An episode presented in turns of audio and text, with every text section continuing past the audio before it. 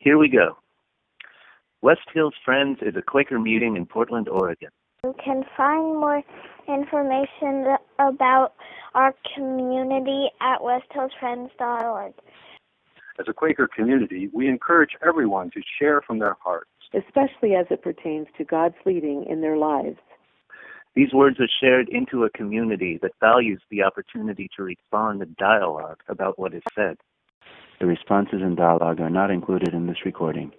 The views expressed in this content are solely those of the original contributor and do not necessarily speak for the entire West Hills Friends community. Thank you for listening. Have a wonderful day. Thank you for listening. Have a wonderful day. Good morning. I am going to be taking us through the entire book of Esther this morning. And I don't know if you'll want to read along or just listen. Either is fine with me. Uh, but I will be working through the book this morning. And so if you do have that or want to have that in front of you, it might help you to also know what it is that I'm talking about.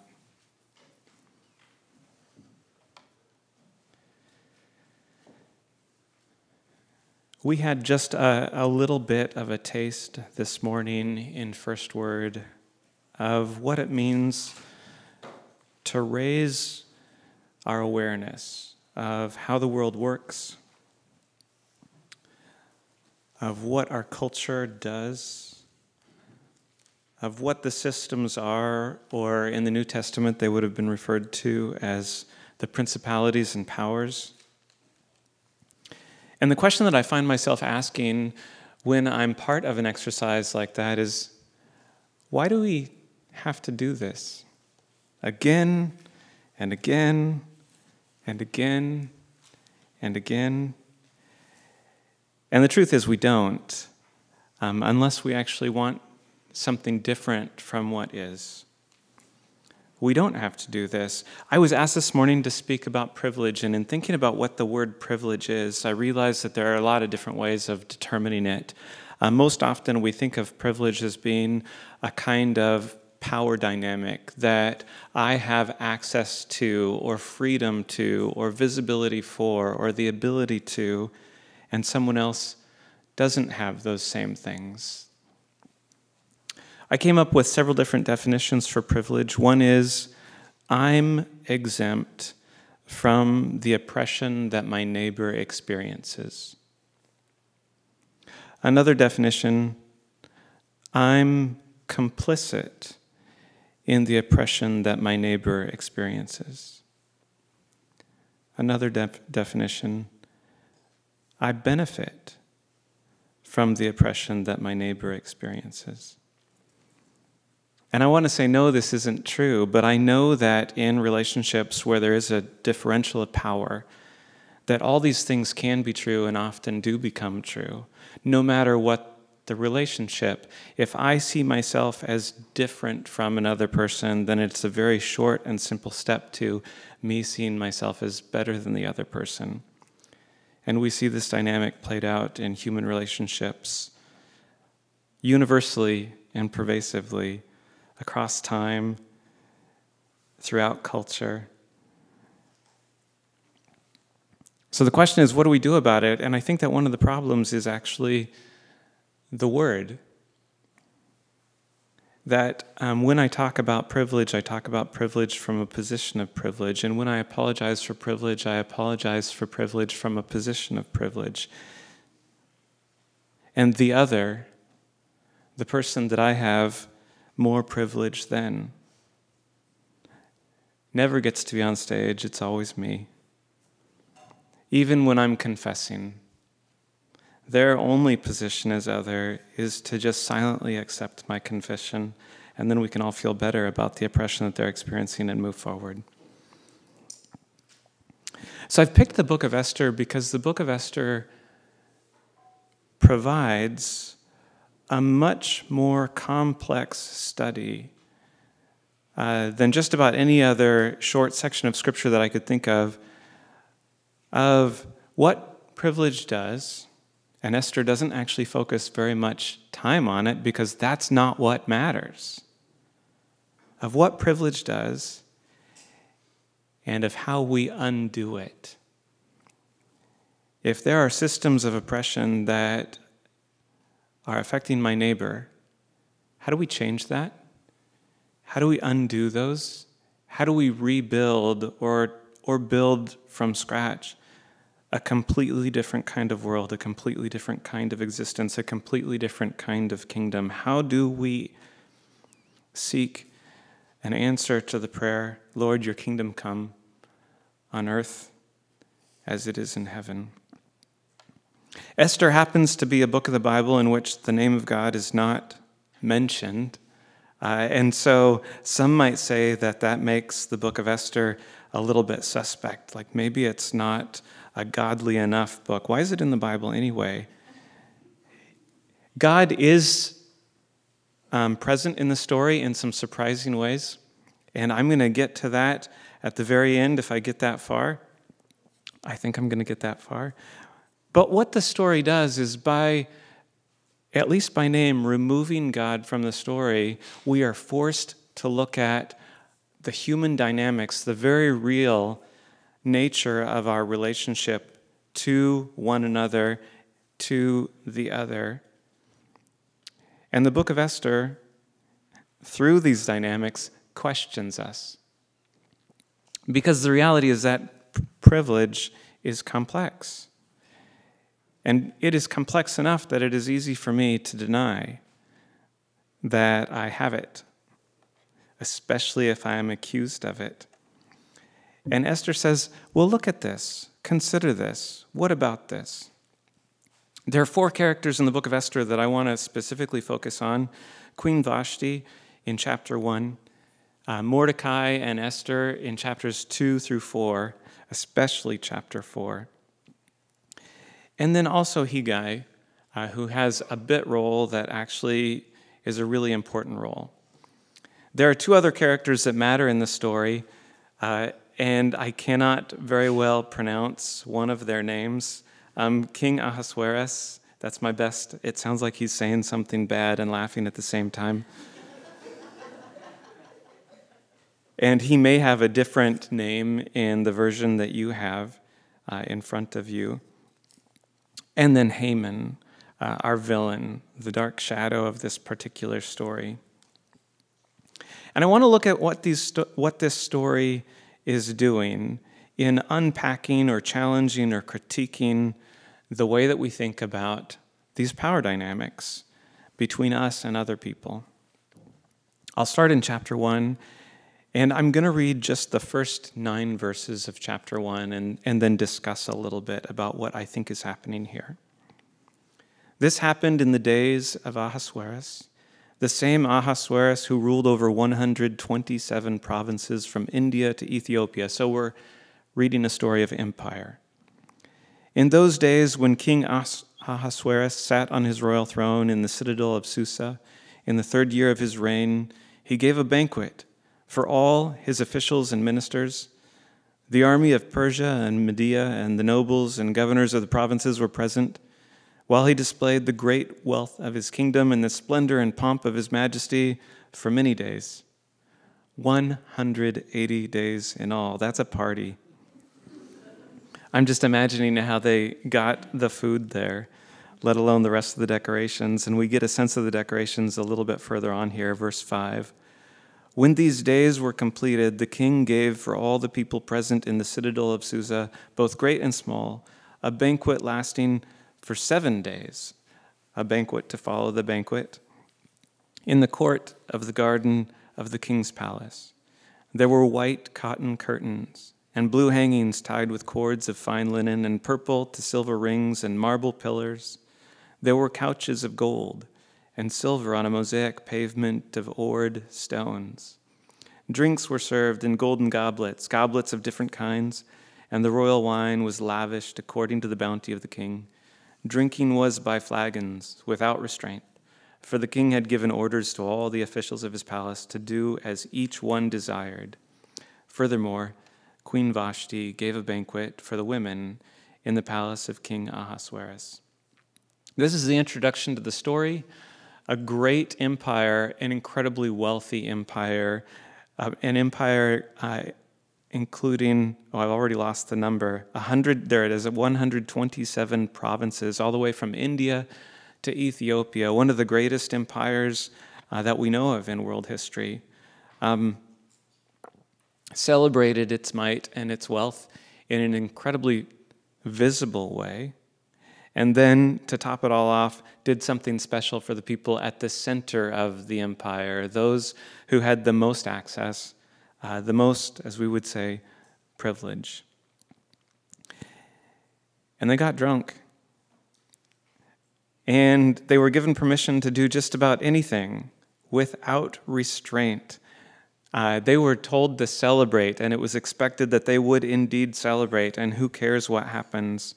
Except we get to the end of this second banquet, the seventh day of the smaller banquet that's happening there at the Citadel, a fortress city, a fortress of empire, the capital of this particular empire, the home of the king, the garden of his very palace. And he decides that he needs something more. This isn't enough.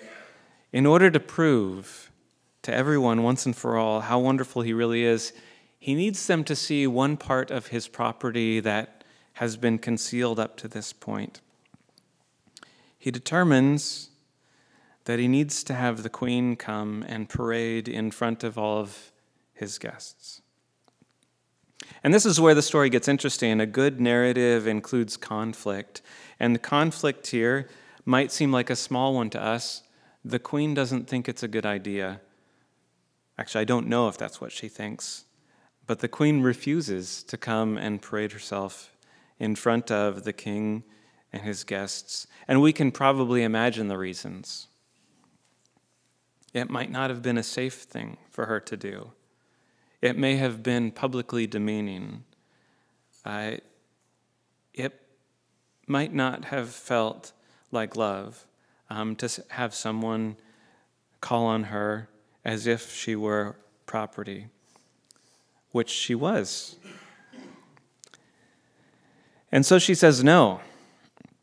And the king consults with his sages to try and figure out what to, what to do. And the advice that they give him is that her refusal to come forward is not just a refusal of him personally, but a refusal of everything that his empire stands for. In fact, they see Vashti's refusal to parade herself in front of the king and his, and his guests as the kind of thing that could cause the end of his empire.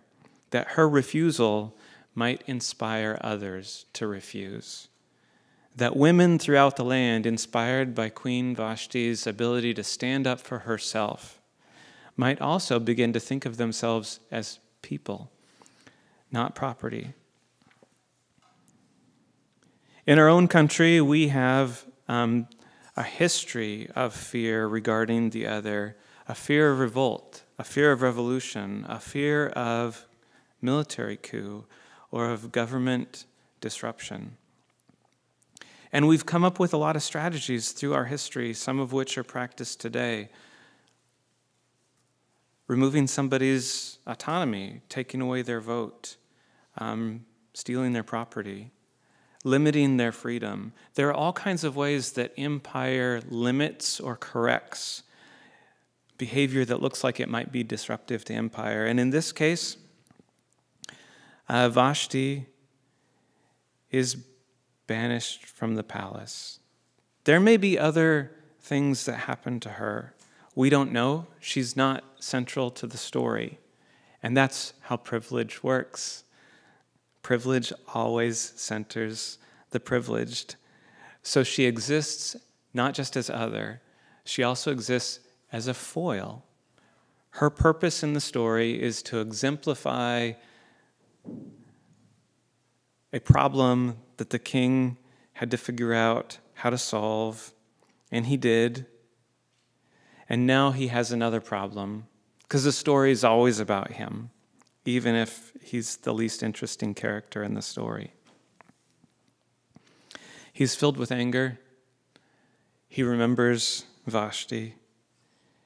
And the sense that we get in the story, it doesn't exactly say this, but the sense that we have is that he needs now a replacement. And so we move to chapter 2, Verse 5 is where I'm going to start reading. Now there was a Jew in the citadel of Susa whose name was Mordecai, son of Jair, son of Shimei, son of Kish, a Benjaminite. Kish had been carried away from Jerusalem among the captives, carried away with King Jeconiah of Judah, whom King Nebuchadnezzar of Babylon had carried away. Mordecai had brought up Hadassah, that is Esther, his cousin, for she had neither father nor mother. The girl was fair and beautiful, and when her father and her mother died, Mordecai adopted her as his own daughter. So we have two new others. First, there's Vashti, a woman who stood up for herself and was banished, and now we have um, two foreigners whose family had been captured in the conquest of Jerusalem. One who's also an orphan, and so she's been raised by her cousin, who in some translations is referred to as her uncle. It's a complicated family connection. And apparently, they live in the citadel. So not only are they uh, foreigners um, in a foreign land, potentially dealing with difficulties of uh, being othered, how they see, how they're seen, how they speak, uh, their traditions, the foods that they eat, the part of the city that they live in.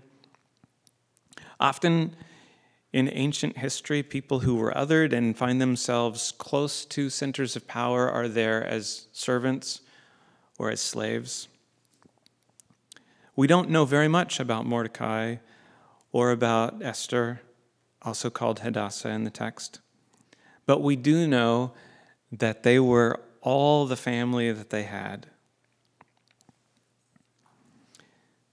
And Mordecai sees an opportunity, an opportunity to improve their situation, an opportunity to improve their situation that is not only a risk because of who they are. And later in the story, uh, we, are, we are told that Esther has to actually conceal her heritage, or that she chooses to conceal her heritage, probably for the sake of safety. The other often has to learn to pass, not necessarily to escape from oppression, but to limit it, to survive. And Esther and Mordecai are doing that throughout this entire story.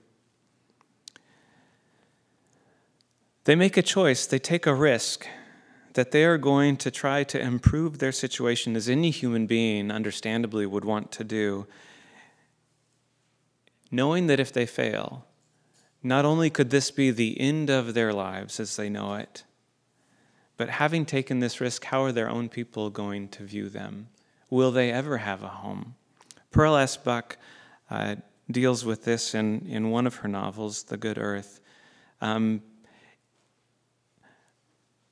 the irony is that Pearl S. Buck is writing about a culture that is not her own. She's writing about Chinese culture. And she's writing about it in a language that is not her, no, not her own. She's writing about it in English. Pearl S. Buck uh, grew up in China and then moved back to her parents' home country, the United States, for university, and um, is well known here as an American author. But she didn't have a culture of her own. Esther and Mordecai are in a similar situation, but worse, because they also don't have access to any of the things that Pearl S. Buck would have had access to. They're in a culture that's not their own. And they may forever lose the culture that is theirs, the people um, that they have shared heritage with, shared culture with, shared experience with, shared religion with. They take a risk, and the risk appears to pay off. The turn came for each of the girls to go in to King Ahasuerus. We don't know what's involved, um, but apparently there are even more risks. After being 12 months under the regulations for the women, since this was the regular period of their cosmetic treatment, six months with the oil of myrrh, six months with perfumes and cosmetics for women, when the girl, this is Esther, went in to the king, she was given whatever she asked for to take with her from the harem to the king's palace. In the evening she went in, then in the morning she came back. it's pretty obvious from the text uh, that Esther does not have a lot of agency in the story.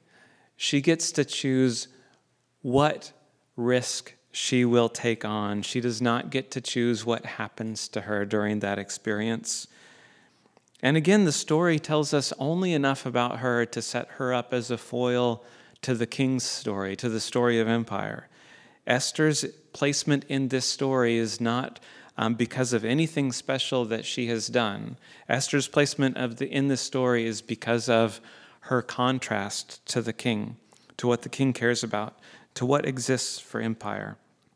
This story has been passed down to us because something happens in this story that shouldn't happen, that never happens.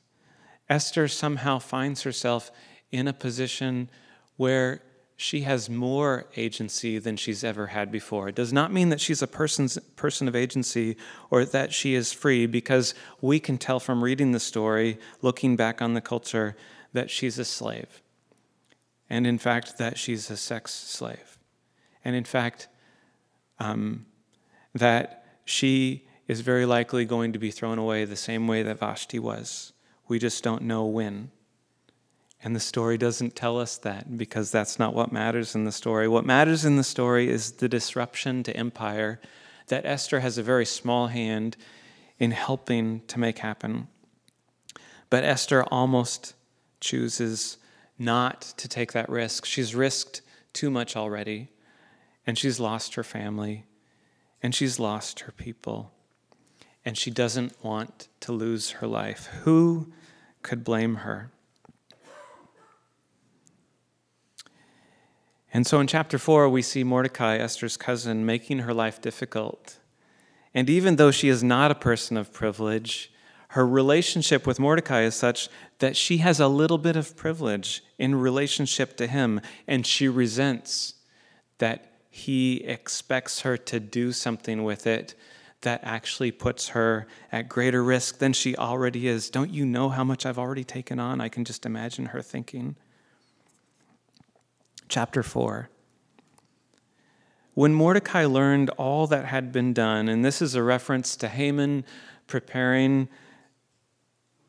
to get rid of the Jews. A genocide is in the works, in the background of this story, and the story mentions it several times in order to highlight for us how dangerous the position is that both Mordecai and Esther are living in at this point. When Mordecai learned all that had been done, Mordecai tore his clothes and put on sackcloth and ashes and went through the city wailing with a loud and bitter cry. He went up to the entrance of the king's gate, for no one might enter the king's gate clothed with sackcloth. So he'd intended to go in further, but apparently he was prohibited entry. In every province, wherever the king's command and his decree came, there was great mourning among the Jews, with fasting and weeping and lamenting, and most of them lay in sackcloth and ashes. When Esther's maids and her eunuchs came and told her, the queen was deeply distressed. She sent garments to clothe Mordecai. Take off that sackcloth, put on regular clothes, please, so that he might take off his sack- sackcloth, but he would not accept them. Then Esther called for Hathach, one of the king's eunuchs, who had been appointed to attend her, and ordered him to go to Mordecai to learn what was happening and why. Privilege has also made Esther a little bit dumb about her people's experience. It's removed her enough from the persecution that she used to live with on a day to day basis that she's no longer in touch with what's actually happening. She has to ask. She knows to ask, though. Hathach went out to Mordecai in the open square of the city in front of the king's gate, and Mordecai told him all that had happened to him and the exact sum of money that Haman had promised to pay into the king's treasuries for the destruction of the Jews. Mordecai also gave him a copy of the written decree issued in Susa for their destruction, that he might show it to Esther, explain it to her, and charge her to go to the king to make supplication to him and entreat him for her people. Hathach went and told Esther what Mordecai had said. Then Esther spoke to Hathach and gave him a message for Mordecai, saying, all the king's servants and the people of the king's provinces know that if any man or woman goes to the king inside the inner court without being called there is but one law. All alike are to be put to death. Only if the king holds out the golden scepter to someone may that person live. I myself have not been called to come in to the king for 30 days. Esther tries to explain to Mordecai, I know it's bad for you, but listen to how bad it is for me. Something that we as readers often just skip over um, because we know that eventually Esther is going to understand um, Mordecai's version of events. This is how privilege makes us dumb. We are very attuned to our own pain and suffering. It is difficult to empathize with, let alone understand the risk or the threat that somebody else is facing, especially if understanding their pain requires that I set aside my own as less important for the time being. Esther doesn't have to set aside her pain in the story. What she does have to risk is death. And the question is will she? And at least initially, she does not want to. Just like Jesus prayed, Lord, if you're willing, please take this cup from me. Esther sends a similar kind of response to Mordecai I don't want to die. Mordecai receives the message, and he told them to reply to Esther Do not think that in the king's palace you will escape any more than all the other Jews. For if you keep silence at such a time as this, relief and deliverance will rise for the Jews from another quarter, but you and your father's family will perish. Who knows? Perhaps you have come to royal dignity for just such a time as this. This is what privilege is for. If I have privilege, it is my responsibility to take extra risk. Then Esther said in reply to Mordecai, Go, gather all the Jews to be found in Susa, hold a fast on my behalf, neither eat nor drink for three days, night or day. I and my maids will also fast as you do. After that, I will go to the king, though it is against the law. And if I perish, I perish. Mordecai then went away and did everything as Esther had, had ordered him. Esther and Mordecai give us an example of how privilege is undone. The sin of privilege is that it allows me to think of myself as separate from other people, which means that privilege, even when faced, even when I admit that I'm exempt from the oppression of my neighbor, even when I admit that I'm complicit in the oppression of my neighbor, even when I admit that I'm benefiting from the oppression of my neighbor, I'm continuing to see them as other than me. Esther and Mordecai, and they have an advantage in the story. They're cousins, they're both Jews, they're both under threat. And that advantage makes it a little bit easier for Esther to recognize you're telling the truth, Mordecai. I do have to take this risk. It's a lose lose. I might as well lose in the direction that carries the most potential for helping us both because we're both stuck in the same system. We both need to be saved from it. So you're right, I dare not stay silent. I can't. And then she asks Mordecai to pray for her. Jesus is asked, um, But who is my neighbor? And Jesus tells a story about a Samaritan, the story of the Good Samaritan, a story that we're familiar with. And one of the things that happens in that story that I think is helpful for us in thinking about privilege is that Jesus doesn't just tell the story of someone who chooses to take a risk. Um, the Good Samaritan puts the man on his own donkey or mule. The Good Samaritan uses money out of his own pocket in order to pay for the housing uh, or shelter of the man who's been beaten and left for dead. The Good Samaritan treats the wounds of the man who's been beaten and left for dead. The Good Samaritan promises after three days that he will return. The reversal in the story of the Good Samaritan is that the Good Samaritan is the other. The Good Samaritan is the oppressed, the one who's persecuted.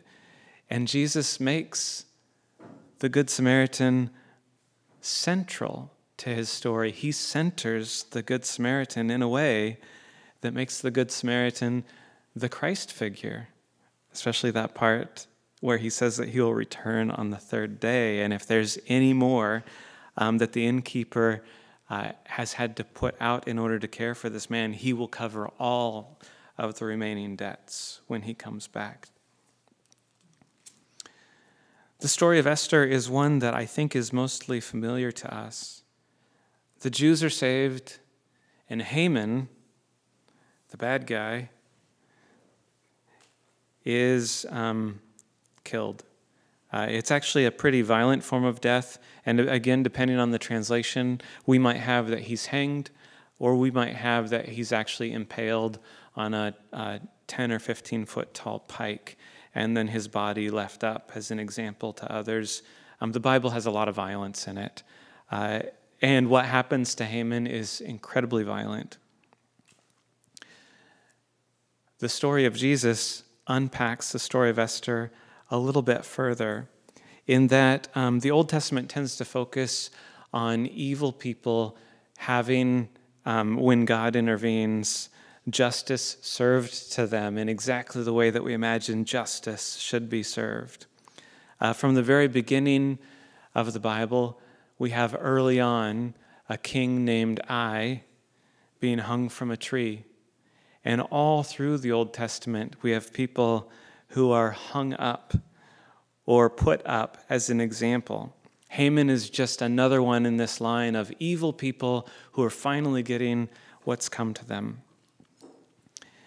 And in substitutionary atonement theory, uh, we think that Jesus died on the cross in order to make it possible that no one else will have to go through this kind of justice ever again. But substitutionary atonement theory is not the only way of thinking about what Jesus has done. Another way is recapitulation, where Jesus actually puts a new head or a new understanding on these old stories of sacrifice and punishment in the Old Testament.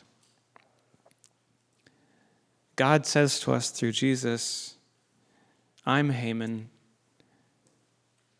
I take responsibility. And Jesus challenges us through the book of Esther. Are we willing to do the same? Can we say to Esther, We did this to you? Can we say to Mordecai, the loss of your family and of your land, that's on us? Can we say to the eunuch Hegai, who will never have a family of his own but is expected to take care of everybody else's, we will be your family? Can we say to Vashti, you were right to stand up for yourself and to challenge us? and to point out our flaws. And instead of changing our behavior, we blamed you for that.